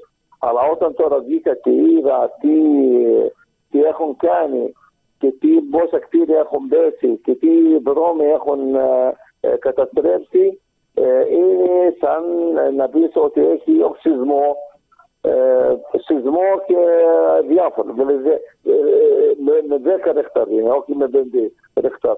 Δεν υπάρχει, δεν, δεν μπορείς να, το περιγράψεις αυτό που είδα. Είναι, έχουν καταστρέψει τα πανεπιστήμια, αυτό που έχουν. Τα, τα τζαμιά, οι δρόμοι, σχολεία, κτίρια, πολυκατοικίες, μάρκετ, ό,τι μπορεί να, ό,τι μπορεί να φανταστεί το μυαλό σου, μπορεί να το βάλεις μέσα. Και αυτό που σκοτώθηκαν είναι οικογένειες μεγάλες, μέσα σε ένα κτίριο, χτυπάνε όλο το κτίριο πάνω σε οικογένεια, μπορεί να, να υπάρχουν 40 άτομα, 40 άτομα μέσα στο κτίριο, πεθαίνουν με τη μόνη κατοικία ή πολυκατοικία, πεθαίνουν από τόπου. Γυναίκες, μικρά παιδιά, διάφορα. Ε, δεν μπορώ να σας περιγράψω αυτά που, που είδα και αυτό που νιώθω η αλήθεια είναι πάρα πολύ δύσκολο. Να σας ρωτήσω κάτι. Α, αν, σας, αν σας ρωτούσαμε εσάς, τι θα βλέπατε ως διέξοδο σε αυτή την κατάσταση πολιτικά, τι θα μας απαντούσατε; τι είναι αυτό που θα θέλατε και τι νομίζετε ότι θα μπορούσε να γίνει; Η μοναδική είναι να, να, να απελευθερώσουν την Παλαιστίνη. Είναι αυτό ή ο κόσμος ο, ο ελεύθερος κόσμος τουλάχιστον να ξέρει ότι εμείς δεν μπορούμε να ζήσουμε, να ζήσουμε χωρίς πατρίδα. Δεν έχουμε πατρίδα. Δεν γίνεται να είμαι 60 χρονών α, να γεννηθώ σε κατοχή και να φύγω να πεθάνω όπως πέθανε οι γονείς μας και σε κατοχή και σε, σε, σε ε, είναι αυτό το να, να νιώθεις σαν δούλος μέσα στην πατρίδα σου. Είναι δύσκολο αυτό.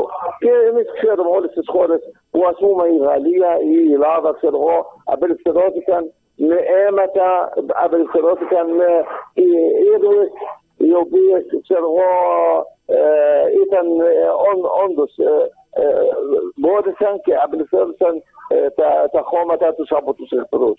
Και εμείς είμαστε άνθρωποι. Και εμείς θέλουμε το ίδιο. Μάλιστα. Σας ευχαριστούμε πάρα πολύ. Υπάρχει κάτι που θα θέλατε να προσθέσετε πριν να κλείσουμε; Ε, ε θέλω να, να πω σε όλο τον κόσμο ότι όλα αυτά που βλέπουν, που δείχνουν οι τηλεοράσεις, που δείχνουν το media, ε, δεν είναι όλα σωστά. Δεν είναι όλα αυτά που βλέπουν. Αυτοί το βλέπουν από ένα μάτι. Κλείνουν το, το άλλο μάτι για να δουν τι γίνεται εδώ και 70 χρόνια ανοίγει, ας ανοίγουν ας πούμε άλλα βίντεο να δουν τι γίνεται σε εμάς. Ας δουν 60% από αυτά που σκοτώθηκαν τώρα η τελευταία σε αυτές τις μέρες 60% είναι παιδιά και γυναίκες από τους Παλαιστίνιους. 60% από αυτοί που σκοτώθηκαν είναι παιδιά και γυναίκες. Δεν έχουν αυτοί οι παιδιά ε, ε, και οι γυναίκε και, και εμεί δεν έχουμε. Αυτή μπορεί ας πούμε, να, συμβαίνει, να συμβαίνει μια φορά σε αυτούς, είτε κατά λάθος, είτε ξέρω το, αλλά εμείς κάθε μέρα το νιώθουμε. Κάθε μέρα γίνεται. Ελπίζω να, να, ε, να κάνουν συμπαράσταση σε εμάς, ελπίζω να, να καταλαβαίνουν, να αφήσουν τουλάχιστον το, του ελεύθερου λαού να μας βοηθήσουν πώς να χτίσουμε μια χώρα. Μια, μια, μια εποχή, ένα χώμα δικό μας να, να μπορούμε να κάνουμε ε, πατρίδα όπως όλος ο κόσμος. Να έχουμε αερο, ε, αεροβοτικό, να έχουμε ε, λιμάνι, να έχουμε μελετήνα δικά μας, να έχουμε φάρμακα δικά μας, νοσοκομεία δικά μας. Εγώ ζητάμε την ελευθερία μας μόνο. Τι να ζητήσουμε άλλο. Σας ευχαριστούμε πάρα πολύ. Ευχόμαστε κουράγιο στον, στο λαό της Παλαιστίνη. που μας αφήνετε να, να πούμε αυτά που νιώθουμε. Ε, είναι ένας από, από τους γρατζίτε αλλά ε, ελπίζω ε, από όλους εσά να βοηθήσετε να, να, φτάσει, να φτάσει η φωνή μας σε όλους τους Ευρωπαίους, σε όλους τους φίλου μα.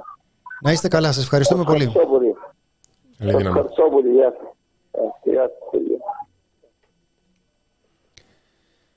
ε, Ήταν ο κύριος Τζαμίλ Αλή Σολεϊμάν, είναι γιατρός, έχει σπουδάσει στην Ελλάδα, μιλάει ελληνικά, βρίσκεται στη Λωρίδα της Γάζας. Όπως μας είπε, η κατάσταση είναι δραματική. Βλέπουμε τα πλήγματα, ουσιαστικά είναι σε καταφύγιο.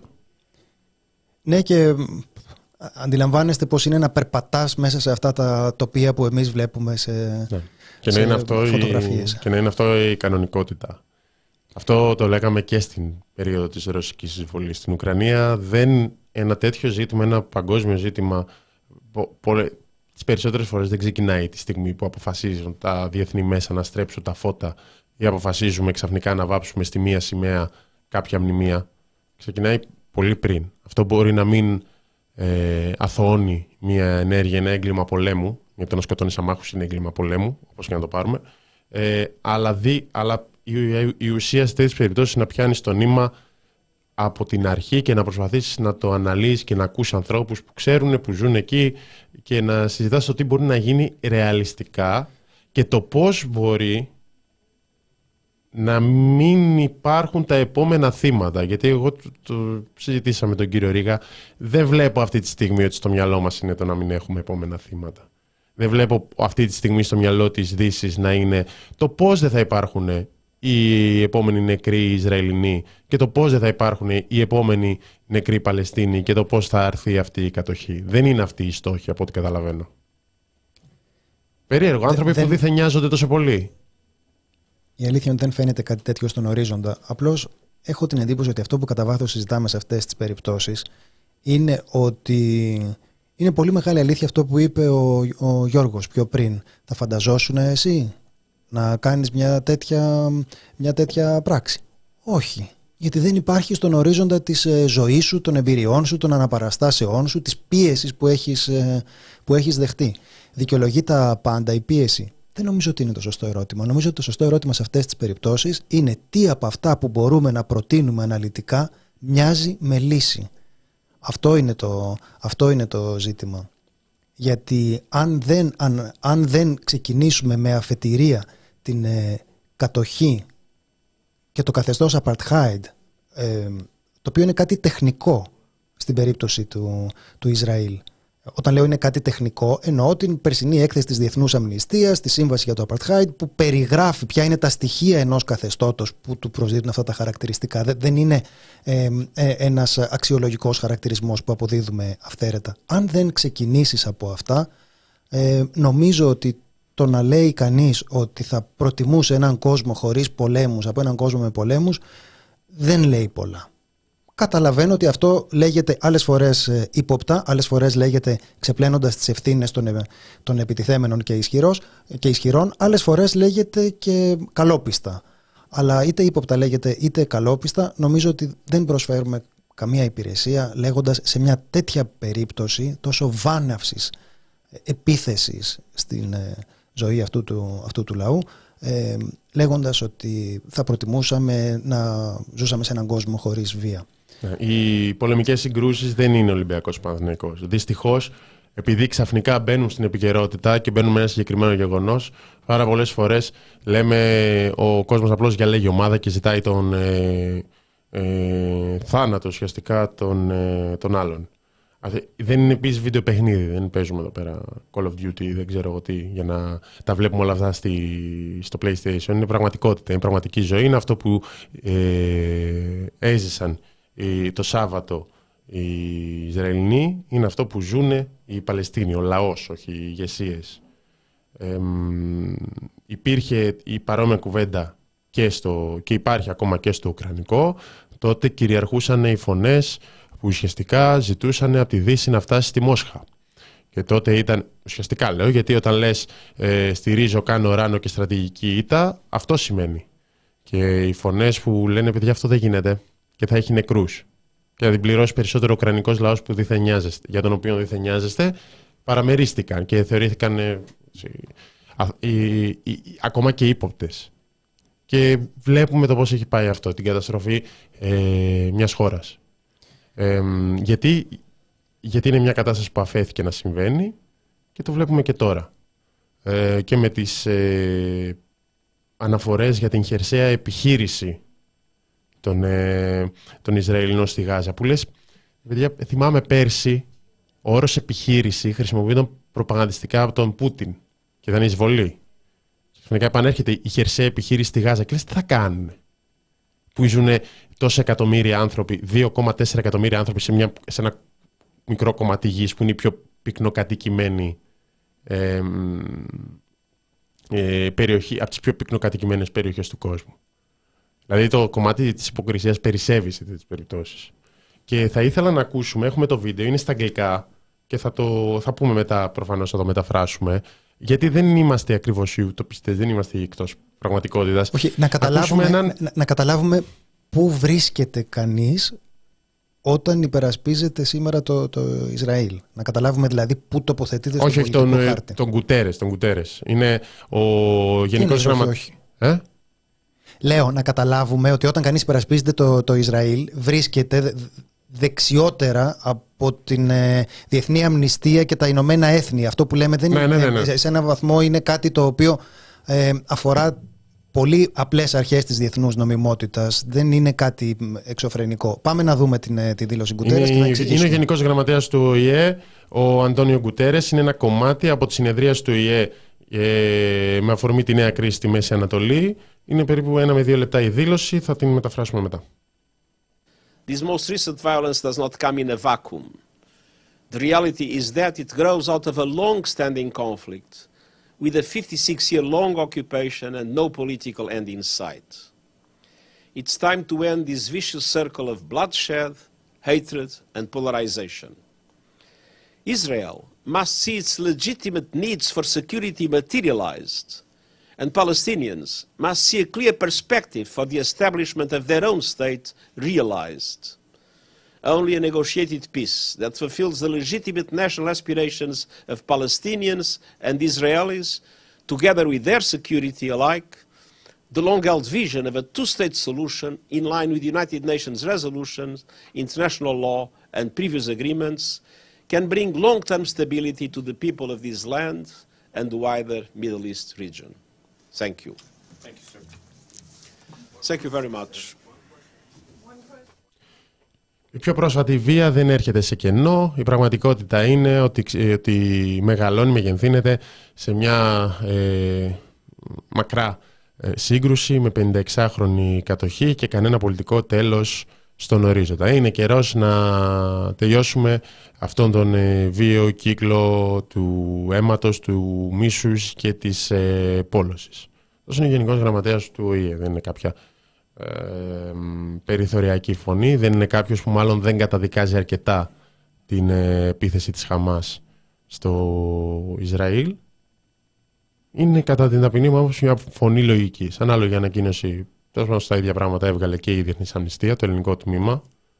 Ε, και νομίζω ότι το δίλημα και όπως φαίνεται, φαίνεται το ποιοι τάσσονται με τι, είναι το αν θα επικρατήσει η δικαιοσύνη ή αν θα επικρατήσει η εκδίκηση. Γιατί αν ως διεθνής κοινότητα, είχα τη συζήτηση αυτή χθες, ε, αναγνωρίσεις τον, σε ένα κράτος το δικαίωμα στην εκδίκηση, Πεις ότι είναι δικαίωμα στην αυτοάμυνα. Ποια αυτοάμυνα, με την επιχείρηση στο, στη Γάζα; Δικαίωμα στην εκδίκηση. Θα σου πει κι άλλο, κάτσε. Εγώ δεν έχω δικαίωμα στην εκδίκηση για αυτό που μου κάνανε την προηγούμενη εβδομάδα.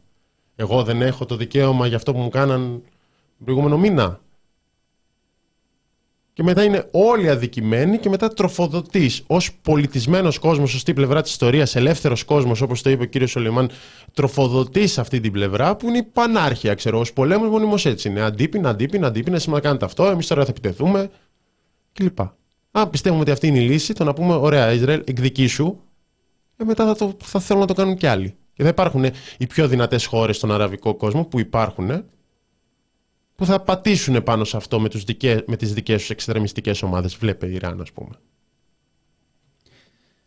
Ε, ακούσαμε τον, ε, τον πρόεδρο Biden να, να λέει ότι αυτό είναι το κακό και να το λέει με τον, ε, με τον τρόπο αυτόν με τον οποίο ε, ε, φτιάχνεται αυτός ο μανιχαϊστικός κόσμος με, με τα δίπολα του κακού και να επαναβεβαιώνει βεβαίως την φιλία και συμμαχία με το, με το Ισραήλ. Ε, να πούμε ότι στην προκειμένη περίπτωση αυτό η συζήτηση θα πρέπει να ξεκινάει από τον τερματισμό του καθεστώτος Apartheid του Ισραήλ και από την απελευθέρωση της, της Παλαιστίνης. Αν δεν συζητάμε αυτό, νομίζω ότι ηθικολογούμε εν κενό. Αυτή είναι η εκτίμησή μου με πολύ μεγάλη, με πολύ μεγάλη δυσκολία. Γιατί αντιλαμβάνεστε ότι ε, κανένας από εμά δεν ε, χαίρεται ε, βλέποντας ε, ε, φόνους, θανάτους, ε, θύματα. Κανένας δεν χαίρεται. Αλλά είναι άλλο αυτό και είναι άλλο να μην μπορούμε να αντιληφθούμε ένα πολιτικό πλαίσιο και ιστορικό βάθος σε αυτό που βλέπουμε. Αν δεν μπορούμε να το, να το κάνουμε αυτό, η, η ευαισθησία μας τη στιγμή που τα διεθνή μέσα αποφασίζουν να φέρουν κάτι μπροστά στα μάτια μας ε, με τρόπο όχι απλώς επιλεκτικό αλλά βάναυσα μονομερή ε, αν το κάνουμε αυτό τότε φοβάμαι ότι δεν προσφέρουμε καθόλου καλές υπηρεσίες είτε στην, ε, είτε στην αλήθεια είτε στην ε, δικαιοσύνη. Ναι, και εγώ αντιλαμβάνομαι, το, αντιλαμβάνομαι ένα επιχείρημα που λέει ότι τώρα θα δοθεί λύση έχοντας μετά από αυτήν την τεράστιας κλίμακας επίθεση της Χαμάς στο Ισραήλ και με δεδομένο το πώς το αντιμετωπίζει. Το Ισραήλ το αντιμετωπίζει ως δική του 11 Σεπτεμβρίου. Το είπε σχετικά ο, ο, ο πρέσβης του ο εκπρόσωπος του Ισραήλ στον, ε, στον ΟΗΕ. Αλλά μετά νομίζω το αντεπιχείρημα εδώ πέρα ότι ναι, πρέπει να γίνει κάποια στιγμή. Δυστυχώς δεν έγινε νωρίτερα, δυστυχώς δεν έγινε τις τελευταίες δεκαετίες. Δεν είναι ότι μόνο το Ισραήλ αρνήθηκε, υπήρχαν και άλλες αραβικές χώρες που αρνούνταν τις λύσεις που προτάθηκαν, όχι η Παλαιστίνη. Αλλά κάποια στιγμή πρέπει να πεις ότι αυτός ο κύκλος θέματο πρέπει να τελειώσει. Τώρα μιλάμε με μεγαλύτερο νούμερα από αυτά που μιλούσαμε τα προηγούμενα χρόνια και θα μιλήσουμε και με μεγαλύτερα νούμερα, δυστυχώς, βλέποντας τους Ισραηλινούς βομβαρδισμούς. Ε. Λοιπόν, Σας ευχαριστούμε πάρα πολύ που μας ε, παρακολουθήσατε και σήμερα. Να είστε καλά. Ήταν η εκπομπή Φάρμα των Ζώων με τον Θάνο Καμίλαλη και τον Κωνσταντίνο Πουλή. Αύριο το μεσημέρι θα είμαστε πάλι εδώ. Να είστε καλά και καλό απόγευμα να έχετε.